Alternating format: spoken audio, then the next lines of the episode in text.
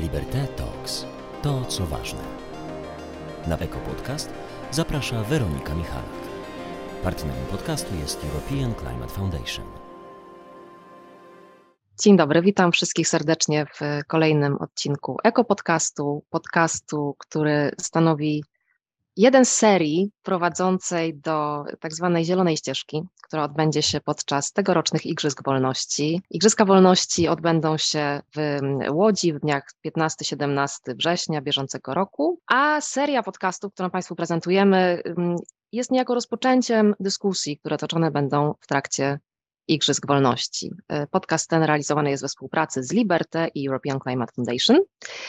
A dziś e, z moimi e, wspaniałymi gościniami mam przyjemność e, rozmawiać, czy będę miała zaraz przyjemność rozmawiać o tematyce środowiska, oczywiście, o tematyce przyrody i, i tego, czym dla nas w ogóle w dzisiejszych czasach jest przyroda, jak do niej podchodzimy, czy mamy jeszcze w ogóle miejsce na myślenie o nurcie tak zwanej głębokiej ekologii, czy już tak totalnie zdominowaliśmy naszą ziemię, że, że przyroda zostaje tylko jakimś zmarginalizowanym tematem, e, który czasem wymaga ochrony, ale nie potrafi krzyczeć e, sam we własnym imieniu. E, z ogromną przyjemnością witam Ewę Ewart, e, dziennikarkę i reżyserkę, której ostatnie dwa filmy zostały poświęcone tematyce właśnie ochrony środowiska, zmiany klimatu, zanieczyszczenia środowiska. Dzień dobry, Ewo. Dobry, bardzo mi miło, dziękuję. Witam również e, Joannę Wizbielewicz, e, która jest dyrektorką do spraw rozwoju rynku w Orsted, a także e, współtłumaczką aktywnej nadziei, o której porozmawiamy jeszcze za chwilę. Dzień dobry, Joanna. Cześć Weronika, dzień dobry Państwu, dzień dobry Ewo. Niezmiernie się cieszę, że mogę dzisiaj uczestniczyć w tym spotkaniu i rozmawiać z Tobą o głębokiej ekologii, bo wiem, że jest to coś, co nas bardzo Łączy, tak. Bardzo mi się podoba określenie aktywna nadzieja, bo właśnie chyba takiej nam potrzeba najbardziej. Nie tak. biernej, tylko aktywnej.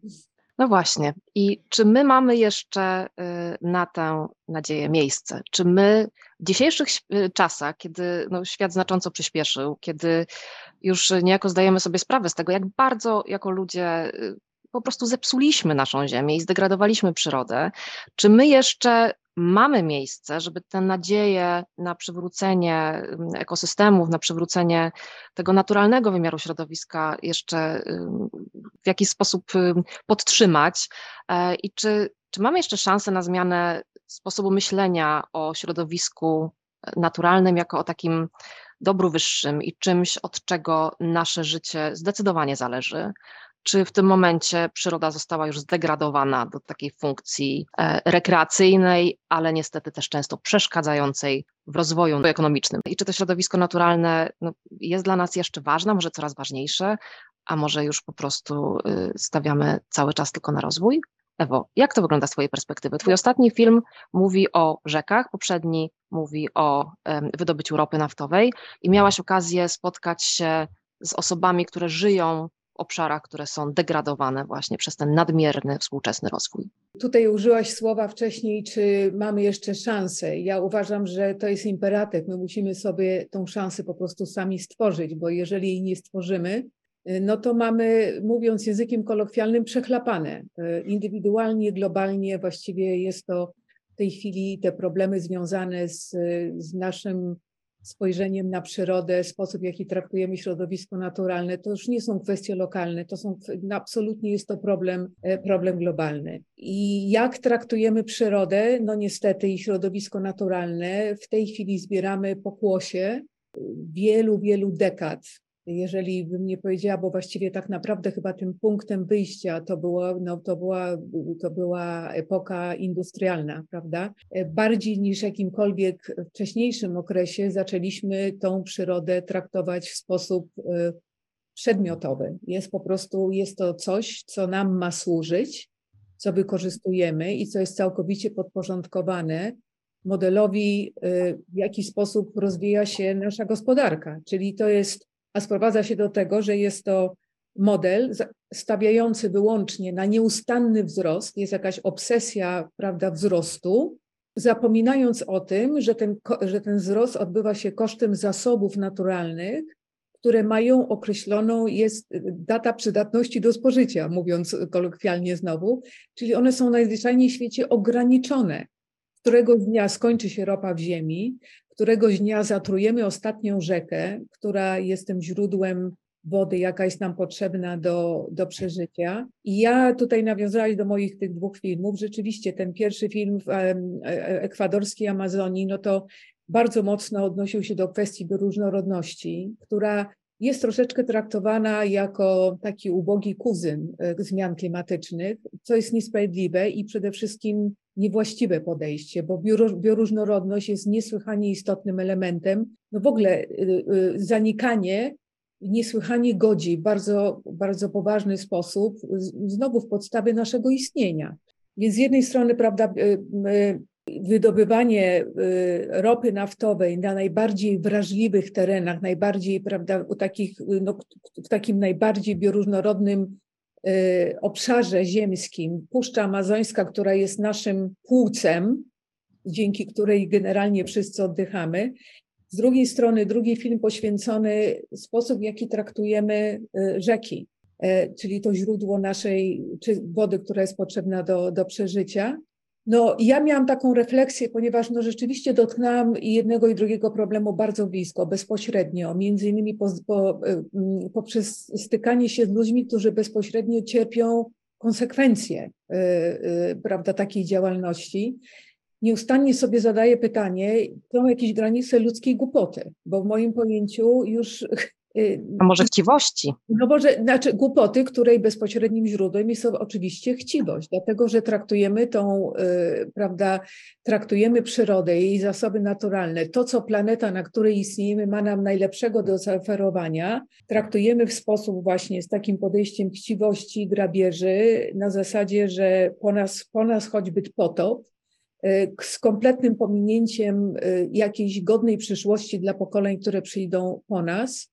Czy mamy szansę, czy już nadszedł ten moment, jeżeli nie nadejdzie? W wielu momentach doszliśmy do naprawdę krytycznego punktu. Jest w wielu momentach przeszliśmy do punktu przesilenia i jesteśmy w tej chwili na bardzo ważnym rozdrożu. Jeżeli nie uświadomimy sobie, że to jest ten moment, w którym musimy znaleźć tą szansę, i absolutnie zmienić w ogóle wiele paradygmatów, które są kompletnie przestarzałe i coraz bardziej w nas godzą, no to w zasadzie jesteśmy, będziemy się bardzo konsekwentnie staczać po równi pochyłej.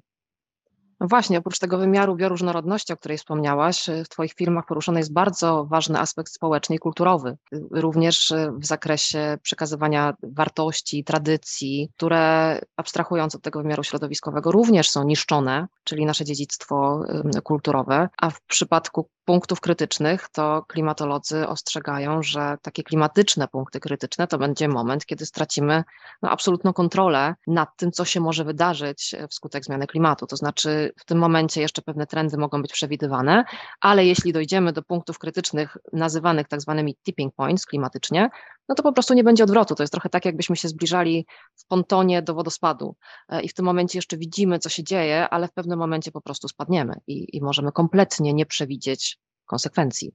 Czy Asiu, czy z Twojego punktu widzenia, chciałabym wrócić do tematu nadziei, ale jeszcze w kontekście tego, co powiedziała Ewa, podejścia do przyrody jako do zasobu, czy uważasz, że taki mm, jakby trend w myśleniu Kościoła który mówi, Kościoła katolickiego, który mówi o tym, żebyśmy czynili sobie ziemię poddaną, czy on się przyczynił do tej sytuacji i czy jakby sprawił, że w szerokim kontekście odeszliśmy od tych założeń głębokiej ekologii po to, żeby ziemia nam służyła, e, żeby zwierzęta nam służyły, żebyśmy mogli żyć dobrze jako ludzie, ale jednak troszeczkę pomijać prawa y, przyrody czy prawa zwierząt no, na pewno nam nie pomógł. E, I myślę, że to jest bardzo ważne, żeby zauważyć, że w tej chwili mamy do czynienia z dwoma opowieściami. Czyli właśnie z tą opowieścią biznes jak zwykle i tą opowieścią, która, która, którą przywołałaś w kontekście kościoła, e, ale to jest opowieść e, w zasadzie całego systemu opartego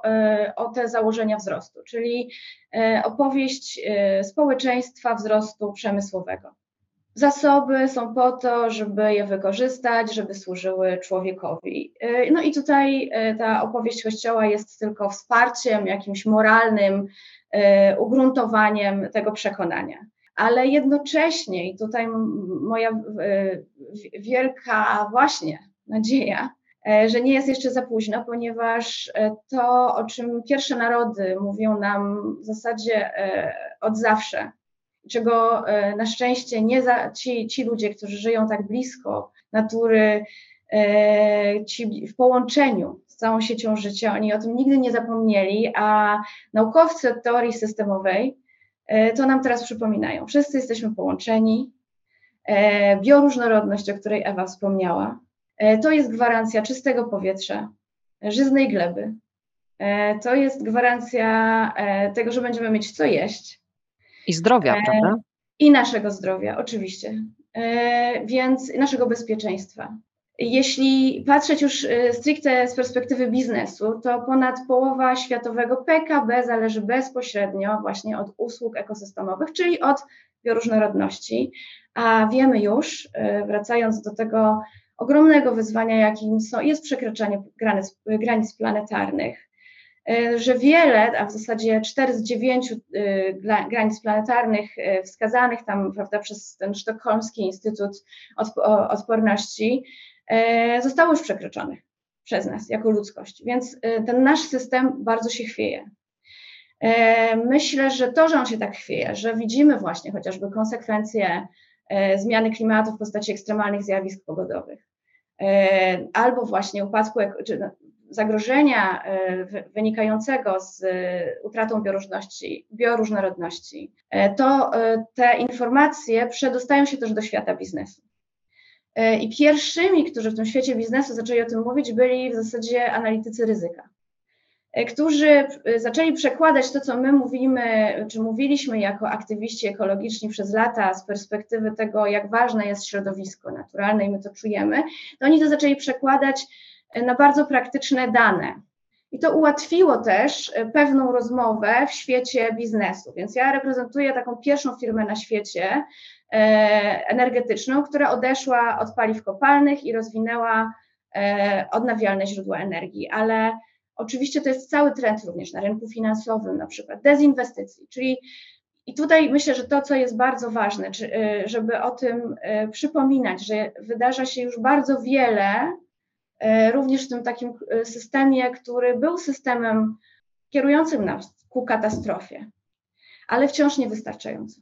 Ja mam czasami taką refleksję, wiesz, że kiedy mówimy o biznesie, to w naszych dyskusjach dotyczących środowiska i ekologii ten biznes jest jakby no, no, kompletnie drugą stroną i, i, pewnie jest to uzasadnione.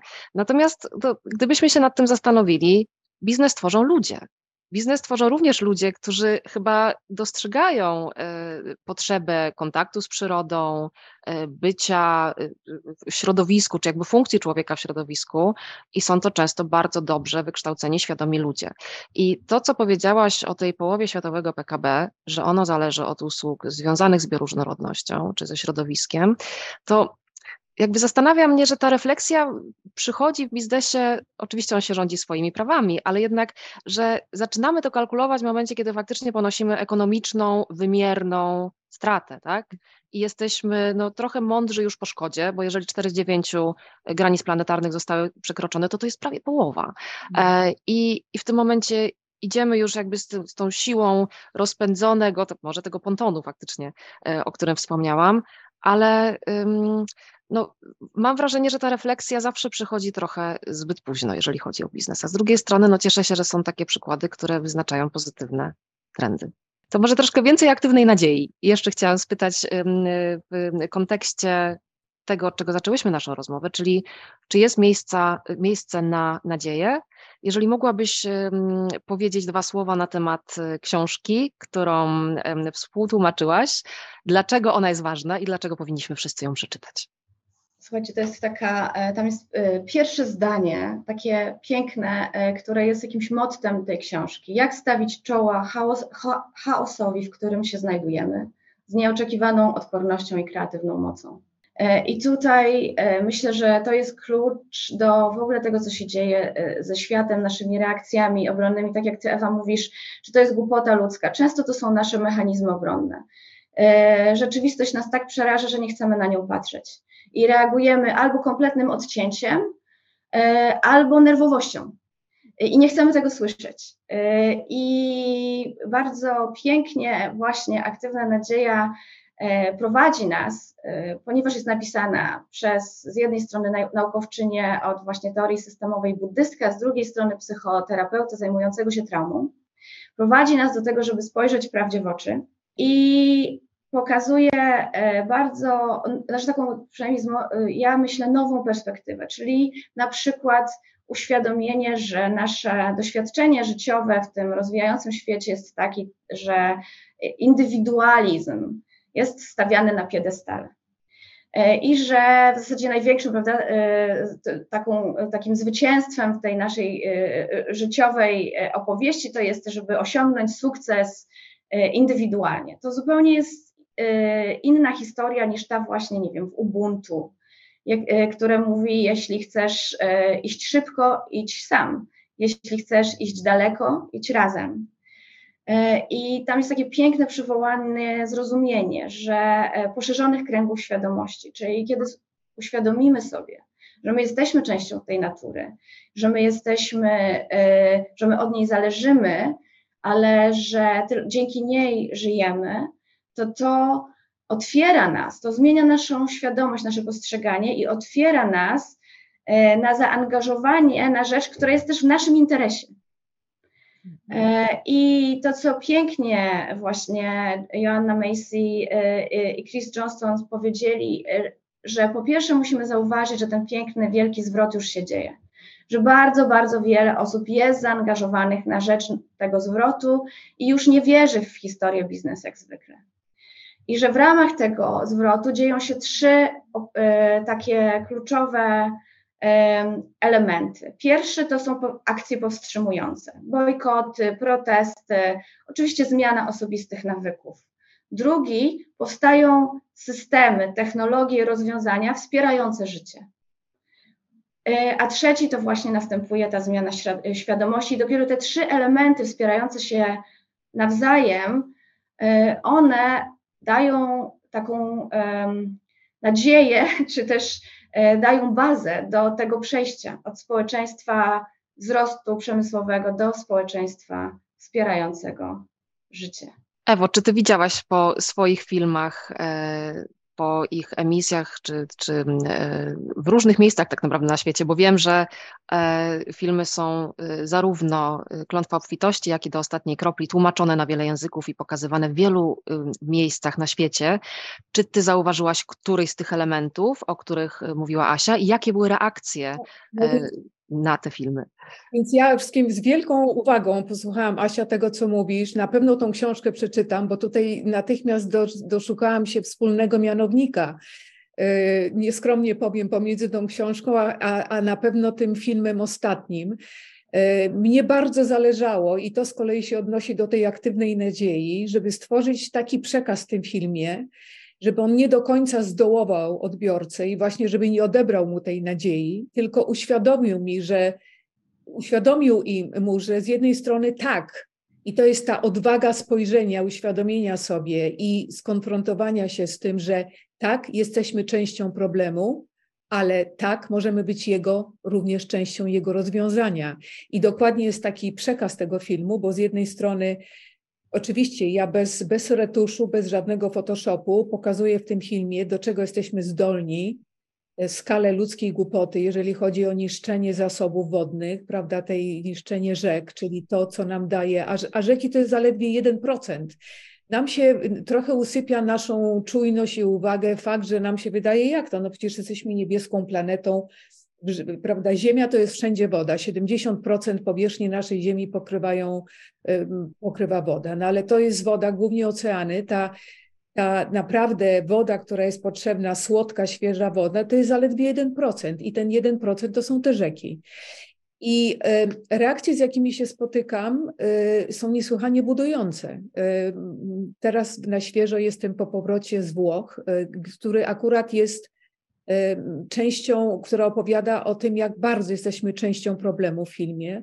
E, no jeżeli sobie pomyśleć, że we Włoszech, w środku naszej cywilizowanej Europy, w tych błokach, które dały światu tyle wspaniałych rzeczy, kolebka cywilizacji, kolebka kultury, płynie najbardziej zanieczyszczona rzeka w Europie, która jest trzecią najbardziej zanieczyszczoną rzeką na świecie, no to to jest wstyd. To jest po prostu, y, no to, że tak powiem, sami sobie, y, że tak powiem, wystawiamy świadectwo tym faktem. A jeszcze w okolicy są łowione ryby i jeszcze no, pojawiają się no, rybacy yy, i ludzie korzystają ze sobą w tej rzece. I ludzie, ale przede wszystkim y, wykazane, jak niesłychanie poziom zanieczyszczenia w tej rzece no, doprowadził do jakiegoś zdrowotnego armagedonu. Tam po prostu ludzie zbiorowo chorują na bardzo ciężkie choroby.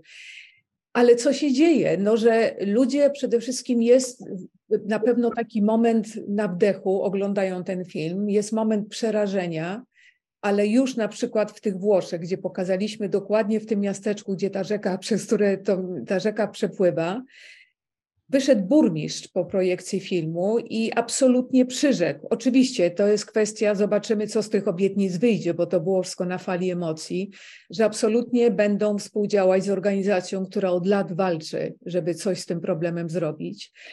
E, już poszła informacja, że film będzie pokazywany w szkołach od nowego, od nowego roku.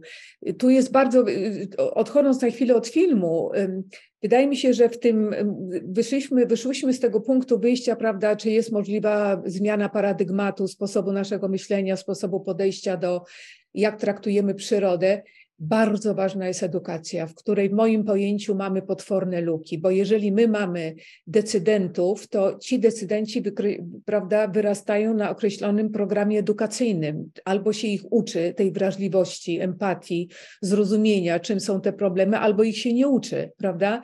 Czyli z jednej strony na pewno uświadomienie, dopóki, dopóki biznes będzie e, e, działał w założeniu i e, że jego podstawą, podstawą jego istnienia jest nieustanny wzrost, dopóty tych zmian tak naprawdę znaczących, systemowych mieć nie będziemy. To jest z jednej strony. Dopóki biznes będzie w tej swojej bańce którą się obudowuje i w tej bańce rządzi imperatyw wzrostu.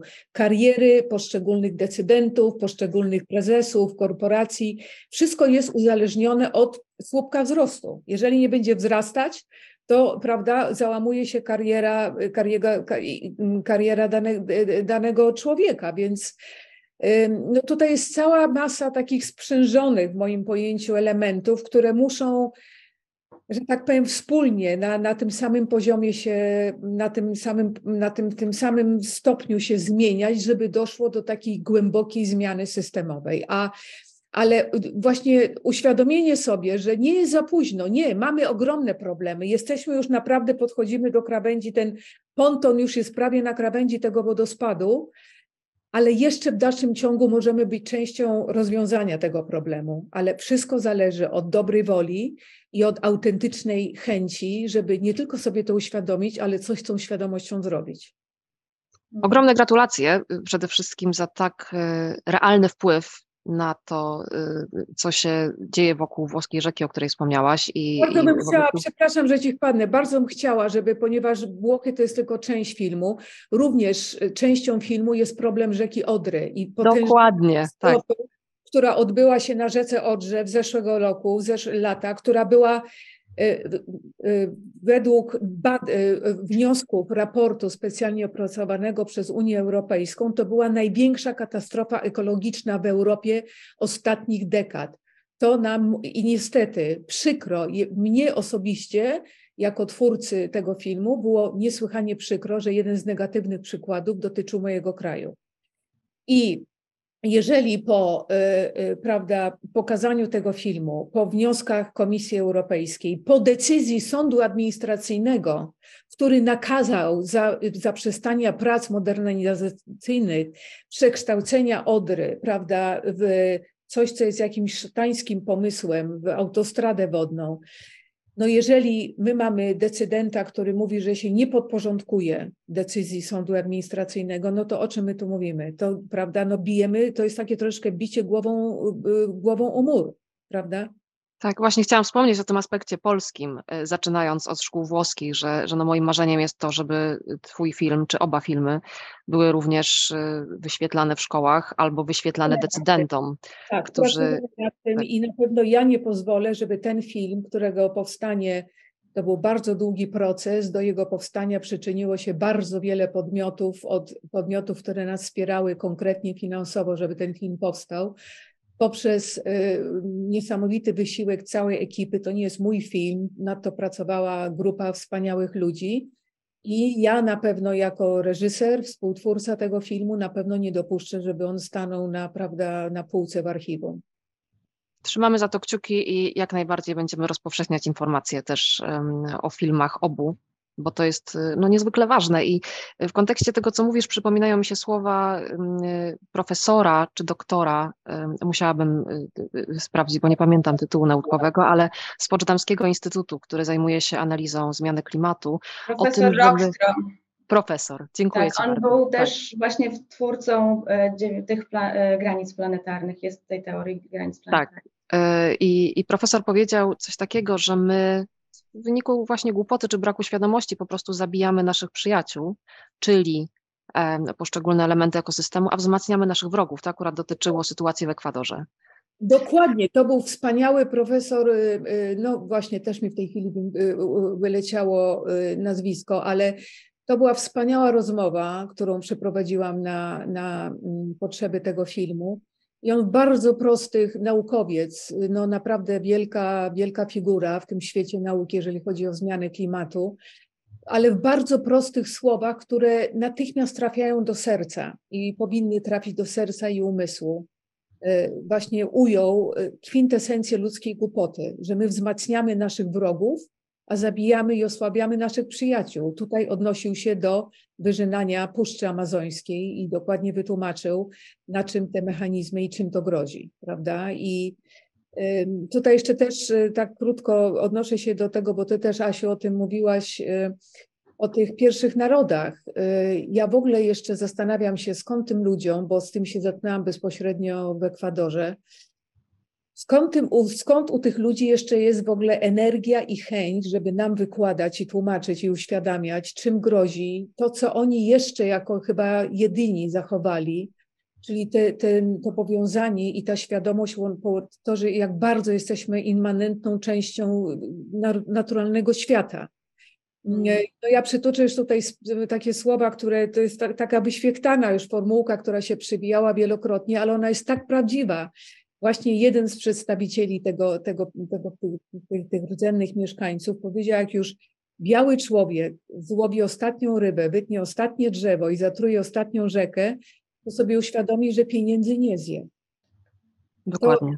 To, to jest, no, to mówi właściwie no comments, to już tutaj nie trzeba nic dodawać. Tak, a w kontekście ochrony środowiska i w kontekście tego, co teraz możemy zrobić i w jaki sposób y, możemy sprawić, żeby abstrahując od wzrostu świadomości, który jest bardzo ważny, od edukacji na wszystkich polach, decydentów, y, wszystkich obywatelek i obywateli, e, to pojawia się koncepcja mm, ochrony prawnej, czyli ustanowienia osobowości prawnej różnych elementów przyrody. E, I takie koncepcje czy takie rozwiązania już się pojawiły. One się pojawiły w kilku miejscach na świecie. E, jest dyskusja, która toczy się nad Odrą również w tym kontekście, czyli żeby po prostu sprawić, że element przyrody będzie miał prawa, nie będzie y, można czynić mu krzywdy i będzie traktowany może trochę według koncepcji tej głębokiej ekologii w pewien sposób na równi z ludźmi. Czy uważacie, że to jest y, dobra metoda, żeby w ten sposób chronić środowisko i trochę przywrócić może sposób myślenia o przyrodzie właśnie w kontekście tego holistycznego, zamkniętego układu i spójnego ekosystemu? Asiu? E, wiecie, ja mam takie poczucie, że czasem właśnie e, w tej przestrzeni systemu szczególnie, należy posługiwać się narzędziami i takimi kluczami, które są w tym systemie rozumiane. I stąd na przykład Client Earth, organizacja, która reprezentuje Ziemię w sprawach sądowych. E, czy e, założyciel Patagonii, który mówi: Od dzisiaj e, Ziemia jest naszym jedynym udziałowcem czy wiele jeszcze innych organizacji, firm, które, e, które dołączają do tego, żeby powołują na przykład ziemię na dyrektora do spraw zrównoważonego rozwoju, e, czyli próbują tę wartość jakoś najpierw ująć jako istotę, nadać jej mm, prawa czy podmiotowość i, i umożliwić reprezentowanie w kontekście, w którym była wcześniej zupełnie pozbawiona tych praw. E, I wiemy, że w przypadku e, chociażby pięknego e, przykładu przywoływanego u Ewy w filmie, i tutaj ja nie będę o tym mówić, tylko on jest właśnie niezwykle poruszający, bo pokazuje z jednej strony tą mądrość pierwszych narodów, z drugiej, jak bardzo cała społeczność chciała ochronić tą rzekę, ponieważ zderzyła się z czymś, co tam y, bardzo namacalnie dotknęli, jakie są ogromne wyzwania, kiedy oni tego nie zrobią. I gdzie, y, gdzie to, to było rozwiązaniem, to było narzędziem do osiągnięcia celu, czyli ochrony w systemie, w którym funkcjonujemy.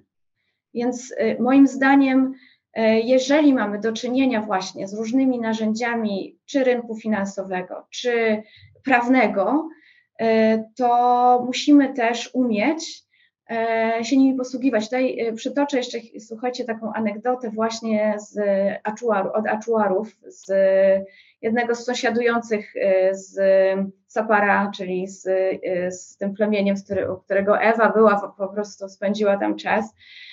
I aczuarowie mieli taką wizję, że oni potrzebują poznać sprzymierzeńców zachodniego świata. I oni zaczęli tego aktywnie szukać. W ten sposób powstało Pachamama Alliance. E, jeden z te obecnych przywódców Aczuarów pojechał na studia do Stanów, żeby zrozumieć ten system, bo dla nich na przykład pieniądze to była jakaś abstrakcyjna koncepcja. Oni w ogóle nie rozumieli e, różnych zasad panujących w naszym świecie. A teraz jest też tak, e, że w ramach na przykład Pachamama Alliance bardzo wiele osób jeździ tam, żeby zrozumieć, przypomnieć sobie i poczuć, co to znaczy być połączony z tym niezwykłym miejscem, które jest w żaden sposób y, nie, y, jeszcze no, nieprzekształcone. Y, I ja czuję na przykład, że taki ruch, który zapoczątkowany został przez Mary Reynolds, o, nazywa się We Are the Ark. To my jesteśmy arką, czyli ruch oddawania własnej ziemi dzikiej naturze, to jest w jakiś sposób, słuchajcie, dziedzictwo tych pierwszych narodów, tylko w tym naszym świecie, w tej naszej cywilizacji. Tam jest już w tej chwili ponad tysiąc arek, w tym moja jedna, w takiej małej miejscowości pod Warszawą. E, ale ja czuję, że to jest bardzo o tym, o odzyskiwaniu tego zrozumienia, tego czucia, e, tego połączenia. Myślisz, Ewo, że takie regulacje, o których wspominałyśmy, mogą pomóc w odzyskaniu tego połączenia? Czy prawo i dążenie do poczucia jedności, które wynika z jakichś takich, no nie wiem, czy atawistycznych um, może aspektów, ale, ale jednak jest dużo głębsze niż tylko regulacja. Czy myślisz, że to jednak może pomóc? Ja myślę, że to jest dokładnie ten pierwszy krok, który wpisuje się w to, o czym rozmawiamy, danie sobie szansy i bycia częścią rozwiązania problemu, który, stworzyliśmy. E, rzeczywiście ja byłam e, niesłychanie szczęśliwa, jak znalazłam właśnie ten, tą historię w dalekim Quebecu w Kanadzie, historię rzeki Magpie, która jest pierwszą kanadyjską rzeką, e, jaka, która uzyskała osobowość prawną. I tutaj natychmiast, żeby uprzedzić prawda, zarzuty krytyków, którzy na, na pewno reprezentują też tych y, grupę prawda, osób, które w ogóle nie wpisują się, y, nie podpisują się pod stwierdzeniem, że mamy jakiekolwiek zmiany klimatyczne, które nam zagrażają. To nie chodzi o to w tych regulacjach prawnych, i tam tej sekwencji kanadyjskiej to świetnie mówi o tym y, prawniczka, która zresztą bardzo aktywnie uczestniczyła w tym całym procesie i między innymi dzięki niej w ogóle doszło do szczęśliwego końca, że ta osobowość prawna została nadana. Bo czym jest taka osobowość y, prawna? To jest dokładnie stworzenie mechanizmów ochrony takiej przyrody, bo rzece przypisuje się o co to chodzi. To nie to, żeby rzeka miała, y, prawda, rzeka nie, nie, nie może mieć swobody wypowiedzi w takim znaczeniu, jaką ma człowiek, bo się nie może wypowiadać, ale ma prawo do swobodnego płynięcia, prawda? Ma prawo do zachowania to, co decyduje o jej zdrowiu, czyli bioróżnorodności. Czyli chodzi o stworzenie takich mechanizmów, które spowodują, że ta rzeka będzie w sposób mechanizmów prawnych, które będą respektowane, które, które spowodują, że ta y, rzeka będzie chroniona. I to samo można odnieść. No ma to, jeżeli to przełożymy, jeżeli byśmy zaczęli wprowadzać powoli takie same mechanizmy prawne w odniesieniu do krytycznych zasobów leśnych, prawda, lasów, które no, są nieprawdopodobnie istotną częścią bioróżnorodności i naszego istnienia, bo to są, to są te nasze płuca. To nie chodzi o to, y, żeby znowu odeprzeć y, y, a priori jakieś zarzuty krytyków, że my tutaj właśnie będziemy spowalniać takim procesem nadania osobowości prawnej różnym przedmiotom przyrodniczym, że będziemy spowalniać rozwój gospodarczy i spadnie, prawda, ten słupek wzrostu.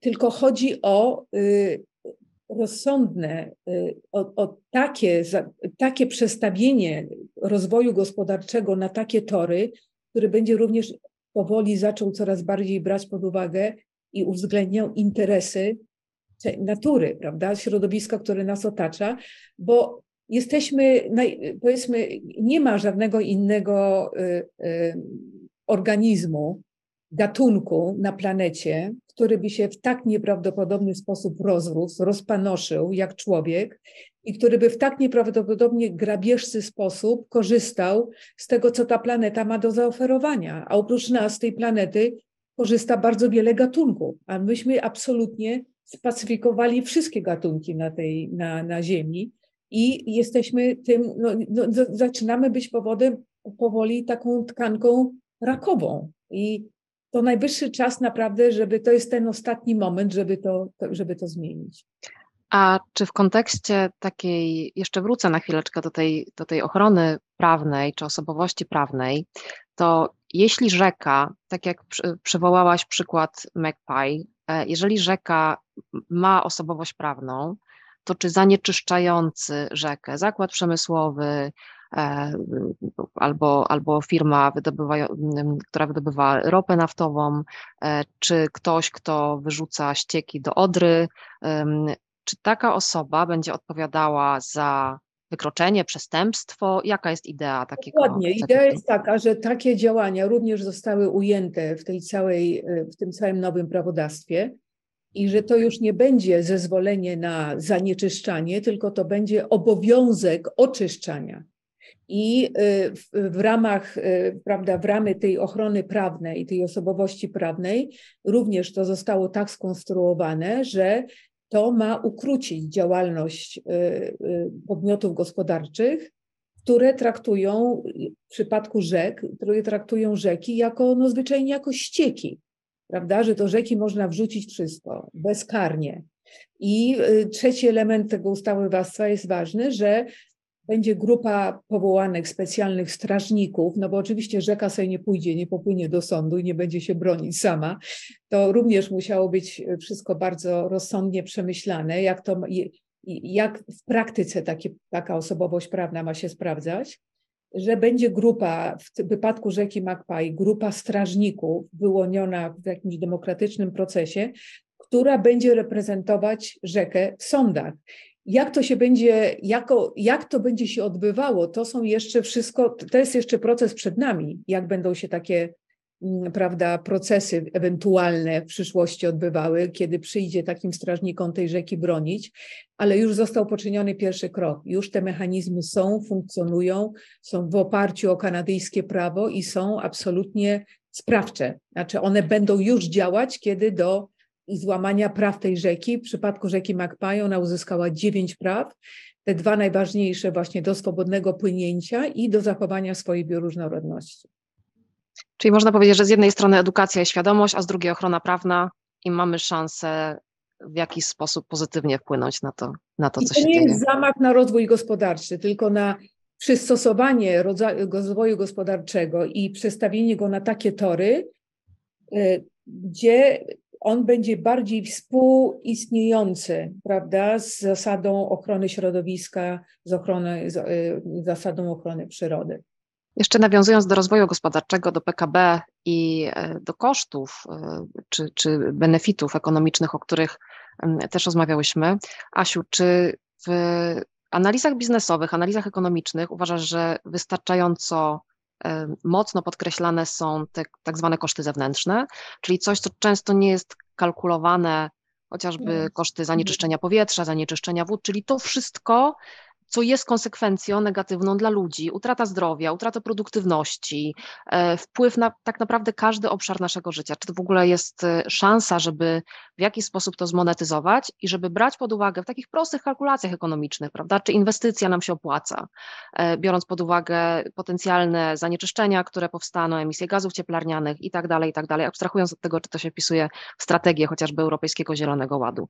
Ale czy takie koszty one są określane, są wyceniane w jakiś sposób, bo do niektórych pewnie nie trafi hasło ochrony dziedzictwa przyrodniczego, tylko właśnie te argumenty finansowe. Czy one się w ogóle pojawiają?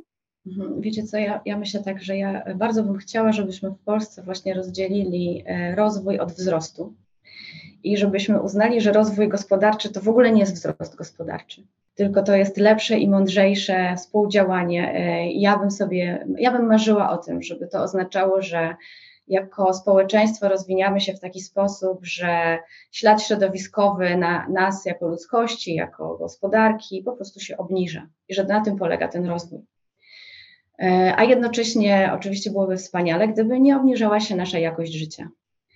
E, I, e, I to myślę, że jest ważny, być może taki drogowskaz, jak ja myślę o, o systemie. E, a jeśli chodzi o, wiecie, policzenie, to, to wydaje mi się, że to jest też e, niezwykłe zupełnie, że w dzisiejszej rzeczywistości takiej ekonomicznej drzewo ma wartość, kiedy się je zetnie i policzy, prawda, metry sześcienne drewna.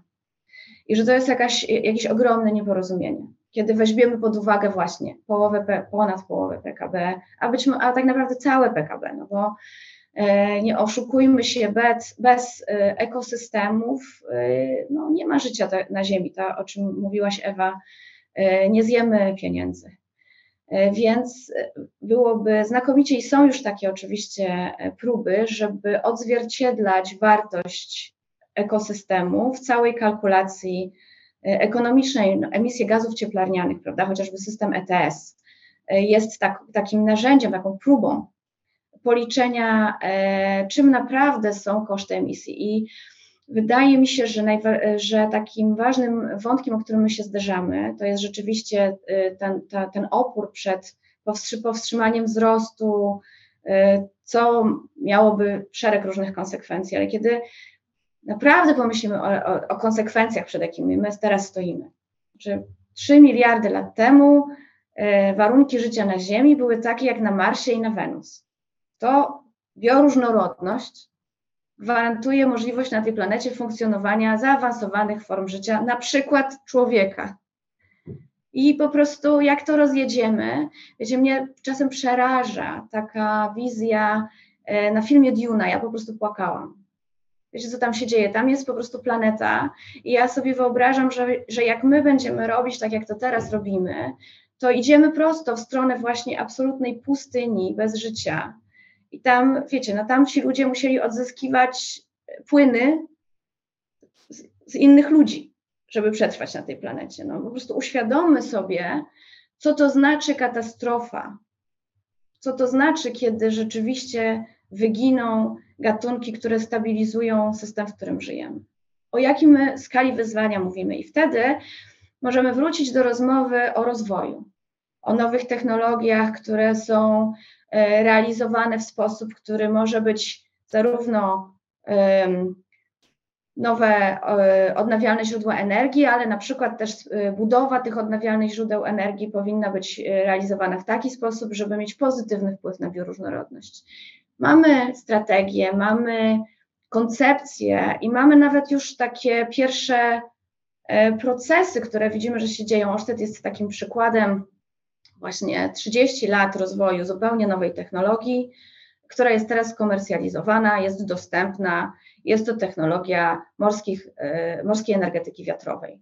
Ale znowu teraz wiemy, że jest tyle potrzeba tej energii w Europie i zamiany e, tego tradycyjnego systemu na e, chociażby na system źródeł odnawialnych, że też nie możemy tego zrobić jeden do jednego. Musimy przyjąć, moim zdaniem, właśnie, że rozwój to jest ograniczenie śladu środowiskowego. Bardzo fajnie, że o tym mówisz, ponieważ e, temat e, śladu środowiskowego, węglowego, tudzież cienia klimatycznego, ostatnio popularnego pojęcia, e, odnawialnych źródeł energii, transformacji energetycznej, to będą też tematy poruszane w trakcie Igrzysk Wolności. Chciałam Wam bardzo serdecznie podziękować za dzisiejszą rozmowę. Będzie kontynuowana w trakcie Igrzysk.